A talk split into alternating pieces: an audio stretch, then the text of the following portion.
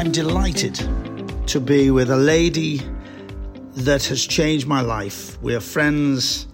In fact, my life was changed with one phone call in 1993. Ralph Bulger's mother rang my show when James went missing, and my life was never the same since that day, ever. And there isn't a day goes by it's not mentioned or talked about, because it must never be forgotten. We're 30 years on now, 30 years on, and I'm talking to Denise Fergus. Hello. Hi, Pete. Thanks for having me on. Oh, no, it's my pleasure. Well, I say a pleasure. It's terrible what we have to talk about. Yeah. And it's terrible that we became friends because you lost a little boy. It would have been nice to be friends, you know, without all this heartache and everything I've had to go through. But because of what I've been through, we are friends now, and we've been friends for almost 30 years. We have indeed. Does it feel 30 years? It doesn't now. It's still so fresh in my mind about James. You know, I don't go back to that day. I refuse to do that. I've moved on with my life now. I've got my husband and my three boys and granddaughter. So I choose, you know, to concentrate on them now. I don't give the other two a thought. They took the most precious thing away from me. I'll never get that back. So the only way forward now is to move on and, you know, protect the lads I've got now, live a lovely life with my husband and our granddaughter. Now, it's been 30 years. You've done lots of interviews. You've developed. You've now taken on the government. You've taken on campaigns. You've done an awful lot. You've changed enormously. I've seen, because you, not being disrespectful, couldn't string two words together over that, because you first of all couldn't talk about the fact that you'd lost the most precious gift on God's earth. Yeah. You have developed into a very powerful woman that has a message and will not leave it. Are there times where you go, I can't keep going on? Yeah, I mean, I'd lie if I said no, them times have never happened, because they really have. Sometimes, say to Stuart, if I read something that I don't agree with, or, you know, for every door I tried to open, I'm getting too slammed back in my face. The roller coaster rides I've had fighting the government to get justice for James. I mean, 30 years is a long time to do that. I mean, but I chose to do it. And yes, sometimes I do say to Stuart, you know what, I think I've had enough. But then, I go out shopping and someone goes, or someone writes to me on social media going, keep the fight up. And I'm thinking, do you know what, you're right, and I will do. And I just think of James, and I'm thinking, you know, I've said from day one, you know, I'm going to be the voice for James. And yeah, of course I'm going to be the voice of James, and it makes me want to carry on. And I think I will carry on, even though I do get them days where I can't be bothered, or, you know, I feel like throwing everything away. But I refuse to do that. You know, it's only a thought that answers my head now and again. But, you know, it's just something that I want to do. Going back in there when James went missing, you know, it was a few weeks later. I remember Sean Sexton sitting me down and he said, if you're going to take this on, I hope you realise you're in for one long, hard battle. And I went, bring it on. So, you know, them words I keep saying to myself, and that, you know, it keeps me strength up to carry on and, you know, get all these meetings with the government. Finally, I'm being heard now, hopefully at last, with meeting up with Dominic Raab. I'm just open now. I'm open at all, and I'm seeing lights at this long, dark tunnel that I've lived in. Are you getting any respect from the government over the years? I feel like now I am. Through that meeting with Dominic, you know, what I can't say what got said in the room, but he reassured me, you know, things were going to change, give it time. And, you know, I'm hoping that, you know, if that man that was sitting in front of me, he was a nice fella.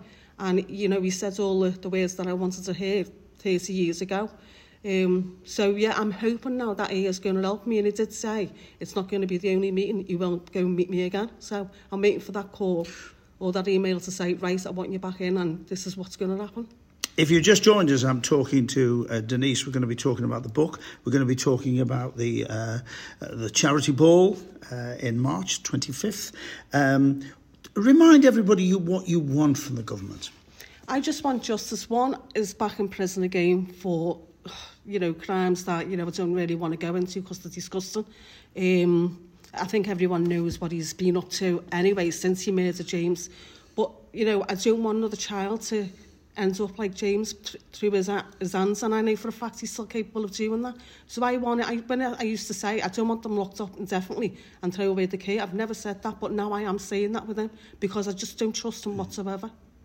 I remember talking to you a long time ago, and we've spoken over the years many times, and you said they haven't had proper punishment. That was the thing that made you really angry at the beginning, was because they were put and they were mollycoddled and looked after and not put in a proper prison. You were quite cross about that, weren't you? I still am. I still, them feelings are still raw to this day. I feel like they were rewarded, and I've said this to you many times, Pete, over the years. They were rewarded for killing the most beautiful thing that I had in my life. I feel they were getting better lives while through the crime that they committed than before they committed the crime. The parents were either, I don't know what the parents were doing, but I don't think they were cared for, which is no excuse. There's a lot of kids who come through that background, the parents aren't there for them and they're left to their own devices, but they don't go on to kill, they become better people, if anything. I just don't think they would. If they wanted clothes, they were getting designer clothes. They got to choose what colour bedding they wanted, what colour walls they wanted, carpet. They got to choose everything. Now, to me, that is not punishment. That is rewardment. The other problem was with Thompson and Venables, the two people that were convicted, and rightly so, of sorry to use this word, slaughtering a baby. It's a horrendous word, but what they did was more than horrendous. They also appear to feel that they are untouchable, because if anything happens, they just get a new identity at the cost of the British taxpayer yet again. Well, I wouldn't even like to think of a number that's been spent on them. I know it's going into, probably millions now with Venables. I've always said the money that's spent on them, it should never have been spent on them. There's kids out there that need care. There's kids in hospital, that need that money. They're struggling with machines. Give that money to them. Let them buy new machines to care for these kids that need it. Not for two killers who were committed the most horrendous crime on my son. They were rewarded, and, the money that's still getting spent on them is unbelievable. Still to this day. And will be to the day they die. Yeah. They are getting protected. It's like, I was pushed out, you get on with your own life. It's these two that need protecting. I think it's all wrong. It's all been one-sided right the way through this. And I just feel now it's time for the government to listen and say, listen, if you kill, then be prepared to spend a long, long time in prison, not just the young offenders, because they never even got to prison. It was young offenders right the way through. They were the oldest two to stay in the young offenders. Was it 18 when they got released? Right. So they should have well and truly been in an adult prison. I don't know why they weren't. It is, we could talk about this forever, because it really is crazy, isn't it? And they know they are protected. Yes. They can push, one of them has. Yeah. He's been out and about and said, you know who I am? We're told about it. And then if anybody mentioned that on social media, they could then go to prison because these two are protected. So it's a Sunday Times bestseller. It was called, and is called, I Let Him Go. Was it a struggle to find a title for the book? Because that's a hell of a statement, I Let Him Go. It was a struggle. There were so many titles that were going through my mind, and, we just wanted to keep it simple. We didn't want a long, wording in it, so we decided just to call it I Let Him Go, which I did. I let go of his hands. That's what the title means. I let go of his hands just for a split second to pay for something. And, that's why I've come up with that title. Now, tell me about the book. It's been extended. What's the reasoning behind that? Well, the book's been out 5 years now, and there's so much that's gone on in them 5 years. The continued fight for justice for James, the meeting up with Dominic Raab, and there's just been so much in my life over the 5 years that, the publisher approached me and she said, would you not write about, what you've gone through in the last 5 years? And I thought it's a no-brainer. People out there still want to know what's happening. And the only way I can let them know is through a newspaper, but they don't tell the full story of it. No. So I thought, put it into a book. That way it's giving the people the chance to, if they want to go and buy the book and read it, then it's there for them to read. Do you find it hard to open the wound again? Well, you open the wound every day. I mean, he's with you every day, so the wound is there. You live with the wound. Are you pleased with the book? Let's put it that way. I am. I'm very pleased with the book. I don't think it could have been put together as nicely as it has been put together. I had a lovely ghostwriter, Carly. She didn't want me to go into detail, so what Carly did, she went and done a research and she put all the bits in that she didn't want me to say, and she knew I didn't want to say. So she done all that for me, and then we just sat in a room for a few weeks, wasn't it? And we discussed, you know, what James was like in life, the short life that he lived. And I'm getting messages even to this day to say, you know, thank you for writing the book. You've let us see James for the little person that he was, the little personality that he had. And people are even saying that they're relating my book to their own personal lives. So, you know, I'm even getting people saying that they've read the book and it's helped them, which, you know, if it's doing that, then the book was well worth doing. Tell me, how do you live? You've got three fabulous kids, you've got a grandchild now, you've got Stuart, who's been incredibly supportive, and you've got a great love affair, which is fabulous. How do you cope with looking back? Because what I've always worried about with you, and I've known you, and I know what to say, like you said, with the writer, and where not to cross the line. Yeah. But you know, you switch the telly on or open a paper and you go, and there's a photo or there's a story, because you never know when it's going to happen. That must be very hard to live with. I mean, especially when I don't get told about it, you know, it just appears in front of me. Yeah, it is a bit of a shock even after all these years, but, you know, the ones that I've got to concentrate on now are the three lads. So I let them know this. If I know that there's something going to break, they know as well. But if something just appears, and I try and get to them before they get to hear about it or they get to see it. So, you know, yeah, it is a little bit breathtaking when, you know, something just appears out of the blue, and, you know, I'm thinking, you never even got in touch with me to say, is it okay? Yeah, you know, it would be nice out of common courtesy. At the end of the day, he was my son, not theirs, and, you know, just give us a little bit of respect and prepare me for what you're about to do. I'm talking to Denise Fergus. She's got the book that has been extended now called I Let Him Go. Do your boys, after telling them, do they deal with it differently, or do they all deal the sort of same? I think they all deal with it the same. They never really speak about it. They know, you know, James was here. Although they never met him, I feel that they feel they knew him, if that makes sense. Yeah. And, you know, from an early age, as the lads were growing up, I talked about James endlessly. You know, he was just always in the conversation. So what I'd done, I let the lads grow up with him, although they didn't know him. So I think I'd done the right thing, because I didn't want to have to sit them down at a certain age and go, listen, this happened.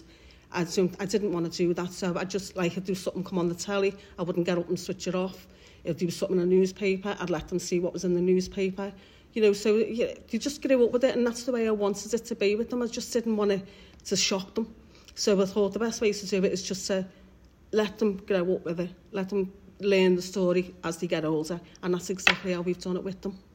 It's a good way, because it's such a dreadful, dreadful story that to put it in slightly, bit by bit, like that, must have helped you, because it could be traumatic beyond belief if you sat them down and said, listen, we've got to, and as you know, and we won't go down that road, but as you know, what happened was so bad that the British public didn't even know about it for years. So it is a terrible thing.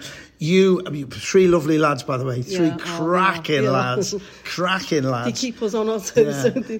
Did you get to the stage where you were suffocating them, and Stuart might have said to you, ooh, a bit much?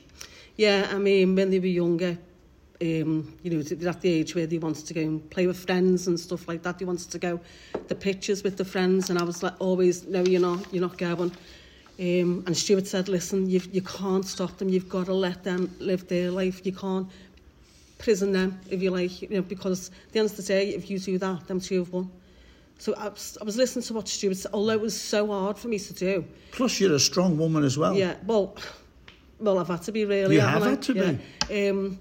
But when I first started letting them out with friends, I had cut-off points where our house was, so I'd say, you can't go past that mark, and you can't go past that mark. So they were in sight view of, you know, where, because I always stood by the window. I could never, you know, not watch them. And when they were getting a little bit older, they started venturing out, wanting to go to the pictures. She would say, I'll drop them off and I'll pick them up. So that's the way we worked it at first. So now that the young men now, so they're saying, you're not telling me what to do anymore, I'm going off and doing it. You know, they're living the best lives that they can live now. They're all working. Our middle child, Thomas, he's working in Somerset. breaks my heart every time he goes. But it's something that he wants to do, and, you know, I can't stop him from doing what he wants to do. The same with Michael and Leon. I can't stop them, because, as I say, they're men now, they're not kids anymore, they're not babies. And what about the grandchild? Oh, she's so adorable, isn't she? She's loved by every one of us. She's just, she's so funny. And it's weird having a little girl around, because I've got boys. Yeah, so she's just like, we always spoil, don't we? And Michael says, stop buying it, but you can't stop buying it, because I say, well, she's the only little girl really in my life, and apart from, you know, Michael's partner, you know, we love and adore, don't we? The perfect parents, when they first told us that they were expecting, oh, Michael said he was terrified to tell me, and I just jumped up, screaming, shouting, yay, at last, I'm going to be a grandmother. They bought us a lovely car, didn't they?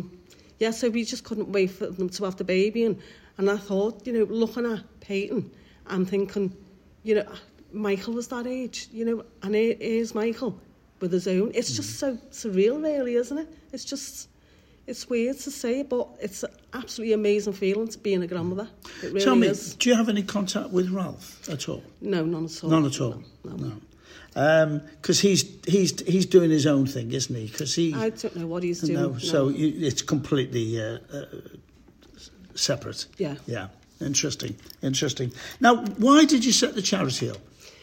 Well, I was involved in another charity. I'm not going to name it, because, you know, I don't want to do that to, you know, pull them down. But it just didn't work out for me. I seen things that I didn't like in it. So, you know, I promised everyone a James Bulger house. And when I walked away from that charity, I thought, I've got to stick to my word here. I don't want to, you know, take back what I've said. So I thought, we will get a James Bulger house. So we sat down, all of the ones that were involved in the charity that I was involved in, they come with us, didn't they? And we sat down, we were saying, what can we do to make a James Bulger house? Because we had never had no money to start anything or anything like that. And it's so weird, it's hard to set up a charity. You can't put your own money in, you know, it's just weird what you've got to do to set up a charity. It's not something that you can just go and do. And we found that really hard, didn't we? Stuart's here, by the way, sorry, I keep on talking to someone, Stuart. Yeah, so it was actually Piece of Curry said, well, why don't we get like a holiday thing? And I thought, that sounds good. So we give ourselves, like, I think it was a 5-year plan to, you know, try and, you know, raise funds and to get this going. And we were sitting down and thought, do you know what, we don't need a brick building. All we need is like a caravan or something like that. So anyway, how it come about is a woman, she had this caravan, and it was on another site, and she said, I'd like you to have it for the charity that you want to set up. And I thought, oh, that's really, really nice. So we went to see this caravan, and I thought, you know what, this is something that we could do. We could use this to help other kids. So anyway, with a lot of trouble, you know, we managed to get the caravan moved from that site onto the site it is now, which is absolutely lovely. It's a place near Blackpool. Everything is on site for the kids to do. There's hairdressers, everything there, big spa place. So as the years were getting on, the caravan, as you know, on sites, as they start getting older, you start losing money on them. So the caravan started getting a little bit weird and turning, you know, things need, and it was cost some money to get these things done. So we decided in the end, because of all the balls that we've had in the past, that, you know, we had a comfortable, you know, bank balance in the charity and enough to go on to buy something new. So we went up, there was all of the ambassadors and affiliates and that, we all went down once a year to clean the caravan. We've done it every year. So on the last time that we cleaned the caravan, we were all sitting there, because we always go for something to eat and drink, you know, to thank them for helping us and that. So we were looking around these lodges, and then we come across this particular lodge that I absolutely fell in love with, and I thought, I'd love James's name to be on this. I can just imagine kids staying in there. They'll absolutely love it. So Stuart made a few phone calls. I think it was that same night we got a call to say that, you know, the price had been accepted, and, you know, it'd be still interested, lodges are. So, you know, it was just perfect for us, perfect time. And as I say, you know, the lodge is so lovely. You'll have to come and see it. It's amazing. So we've helped a lot of families with that lodge as well. It's a big. So what's the logic behind the lodge? Right. Okay. Who goes? Right. It's kids who have to care for parents or siblings. Kids who have done good in school, because you're always hearing about the bad ones, aren't you? It's never the good ones. Who've had to care for a parent or sibling. Kids who've gone through bereavement. But it's an umbrella. You know, we're extended. You know, to as much as we possibly can to help kids. You know, I know it's only a week away, but that week away, as I know... Oh, it can change their lives. Yeah, can change their lives. You'd have different thoughts. If you're not in your own house, where your thoughts just keep coming round and round, you go somewhere else, you're distracted from what's going on. No, it's also a different environment, so I know exactly where you're coming from. How do you find the kids? I don't get to meet them because... my heart break every time, so I don't even get the say to who goes in there because I don't want that pressure on me. Right. So who does it? Somebody else? It's actually it's everyone that's involved in the charity, the trustees. Right. They have the say who goes there and who gets to stay, and it's the cases that I'm more serious. If a kid's done really well in school, but there's a kid there that is going through bereavement. Obviously, that kid's going through the bereavement will go in first. But that kid... And they have a week. Yeah. They can have a week or a long weekend, if you like. If they can't do the week, they can have a long weekend. Because of COVID, things were starting to go wrong with the lodge, which is why we're still funding, because we've got to fund anyway, because it's so expensive now to have the lodge on site. And let me stop you there. The funding is because you've got a ball on the 25th of March at the Crown Plaza, the black tie and tiara, which people can still get tickets for. Yeah, they can. There's still a few tickets available, or if you want to sponsor the table or just... And this money goes to the charity. So it goes straight through to the charity. Because you have an open day as well, don't you? You do a couple of things. Because of COVID, it brought the chat, like a lot of charities, it brought it to a standstill. We couldn't do nothing. So all the events that we had lined up for that year all got, scrapped. We couldn't do them. And we didn't realise that we were going to be in lockdown for 2 years. So it was the first. So the charity really struggled. And me and Stuart were sitting there and we were saying, we don't know if we're going to survive this. Because obviously we'd spent a majority of the money that we had in the bank on the lodge. Yep. So we were talking about, and I said, Stuart, I can't let this charity go. We've got to keep it going. We'll have to start from scratch if we have to, and we've got to do something.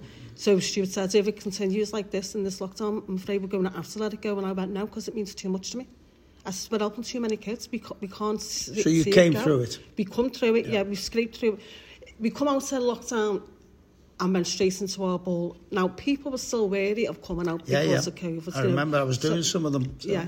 So a lot of people didn't want to come to the ball. So I'm hoping this year, which we are selling a lot of tickets now and faster, but it's important this year because although it's around James's birthday, it's the 30th anniversary of James. So it's a big year. It's a big one. We missed out on his 30th birthday because of COVID, so we're going to have to roll this one over. For his 30th birthday plus... the 30th year anniversary. But me and Stuart were talking last night and we were saying, it's weird, it's because it's 30th year anniversary for James and Michael's 30 this year. Oh. So I was like, oh my God, this is just like weird. Yeah. Thinking back to your little boy that you think every moment, every day, and little things happen, do you get frustrated when you're trying to think of something new? I can't remember that. Do you know what I'm saying when I mean that? Because you're grasping. You can see it in your mind, but you can't spit it out. Yeah, I mean, and I'm going to Stuart, help, and he's going, I don't know what you're talking about. Yeah. But you get there in the end, don't you? You can sit there for 10 minutes and it's reeling around, what was it? And then I know what it was, and it comes to you. Yeah. Which is why in the beginning, and I should really do it now because my memory's fading, I'm getting older now.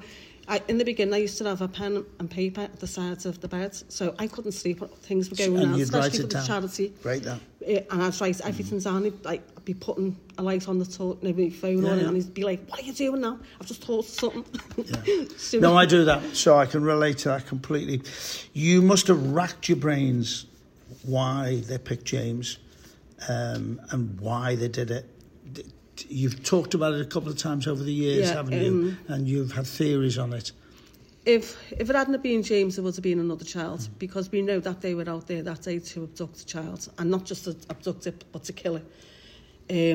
They tried to, but before any of this happened, they were torturing and killing animals. So, you know, they were going down that road anyway. They tried to take a little girl from a school 2 weeks before they took James. They tried to take a little girl the day they took James, but the girl's mother caught them just in time. And it just so happened to be, you know, we were getting that one last thing before we went home, and that's when it happened, and that's how easy it happened. Now people go, well, you shouldn't let go of his hands. Tell me, any person out there who've got a child, do you let go of their hands for the split second to pay for something? So if you say no, then I think you're lying. Of course, every mother in the world, every father, yeah, couldn't agree with you more. My mum's done it with me when my mum was alive. It's ridiculous, you know. Yeah. I mean, I've seen it when I've worked at holiday camps. I've seen it when I've been at Thompson's. You've seen them walk away to the pram and go to the toilet. It's an absolute, you know, it could have happened to. But you know what I mean? It opens your eyes as well, because even when we're out shopping, if we see a child and it's like walking on its own, I say to Stuart, who's with that kid? Where's the mother?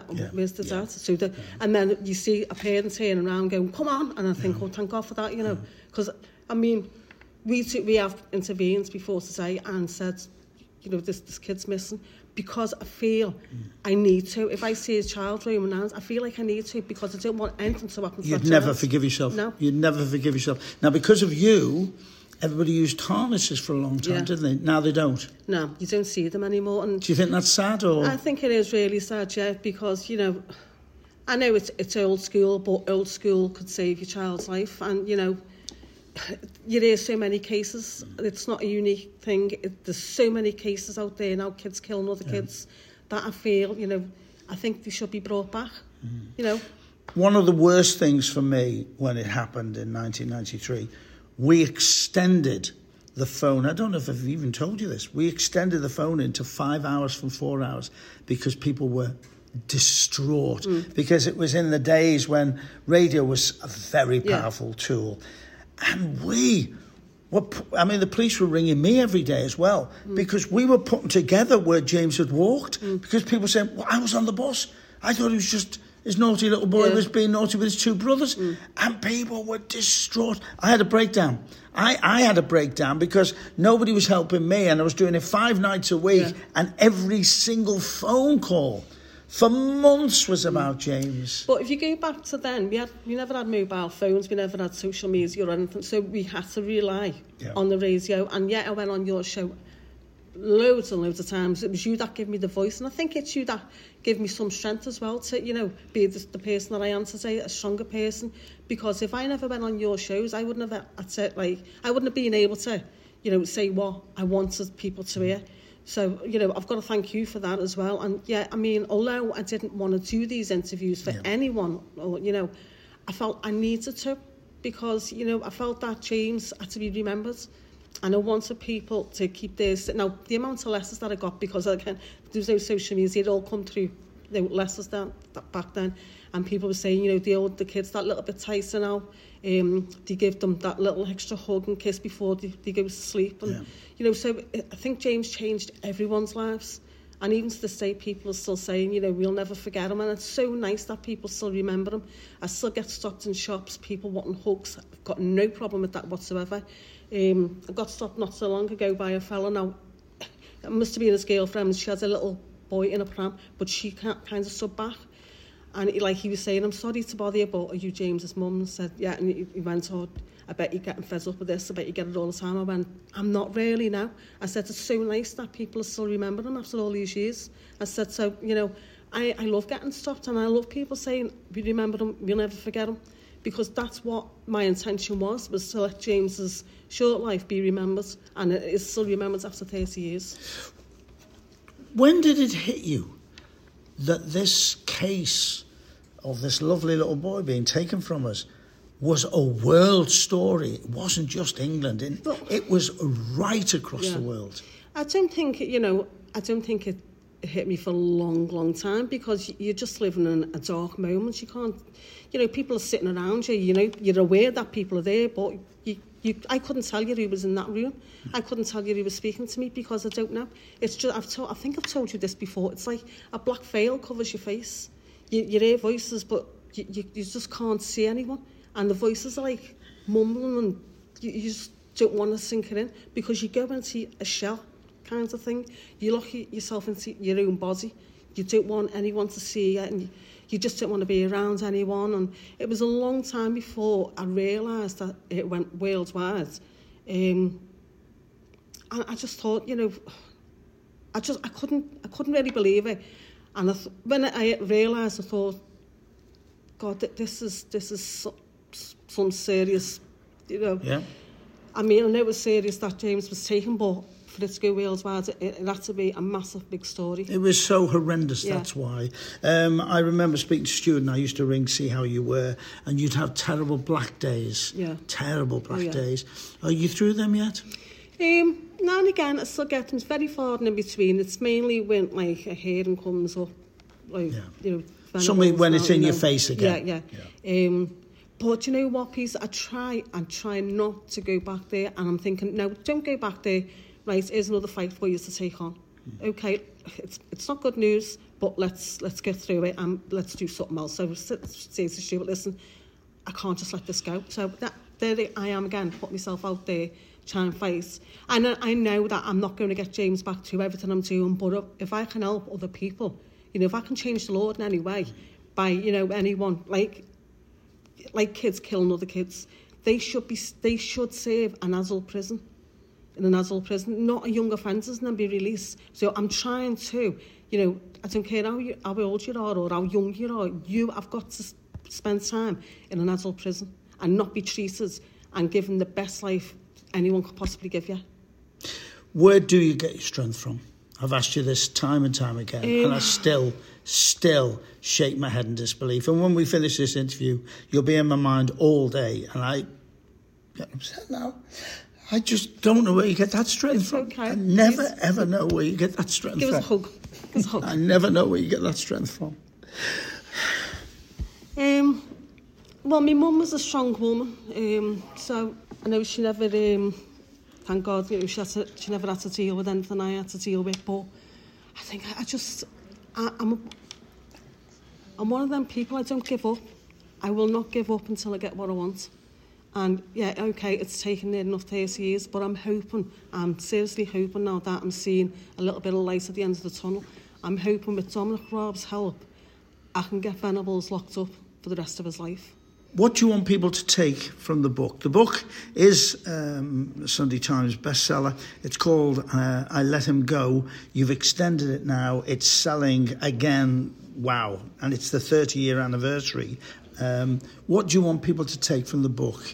I just want people to, see James as the little happy child that he was. I want him to come alive in the book, and I want people to, to see James come alive in the book. James was never, I've said this so many times, James is not just a picture, he was a little person, and in writing that book, I think I brought that little person to life, and I want people to read that and, relate to that. I want, because people have said in the past over the book as well, I have brought his little character to life, and that's what I want people to say. I want people to see James the way I used to see him and still do see him. And you want people to come to the ball on the 25th of March because, first of all, raising money for the charity, but also it's to celebrate his life, isn't it? It is to celebrate his life. More to mark it, because he's not here to, to celebrate his birthdays or Christmases or anything like that. But, just by marking his birthday and raising funds to help other kids in James's name, that's all I'm ever asking for. I just want to help other kids now.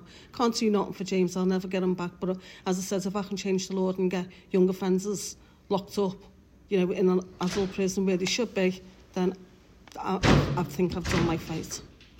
Last word to James. Happiest memory? I think the happiest memory would be, there's so many really, you love listening to Michael Jackson, as you know. Yes. We played it every birthday. Yeah, we did. I think, and we spoke about this often actually over the past couple of weeks, is I had dark curtains on the window where we lived in the flat, and I'd give James a packet of chipsticks.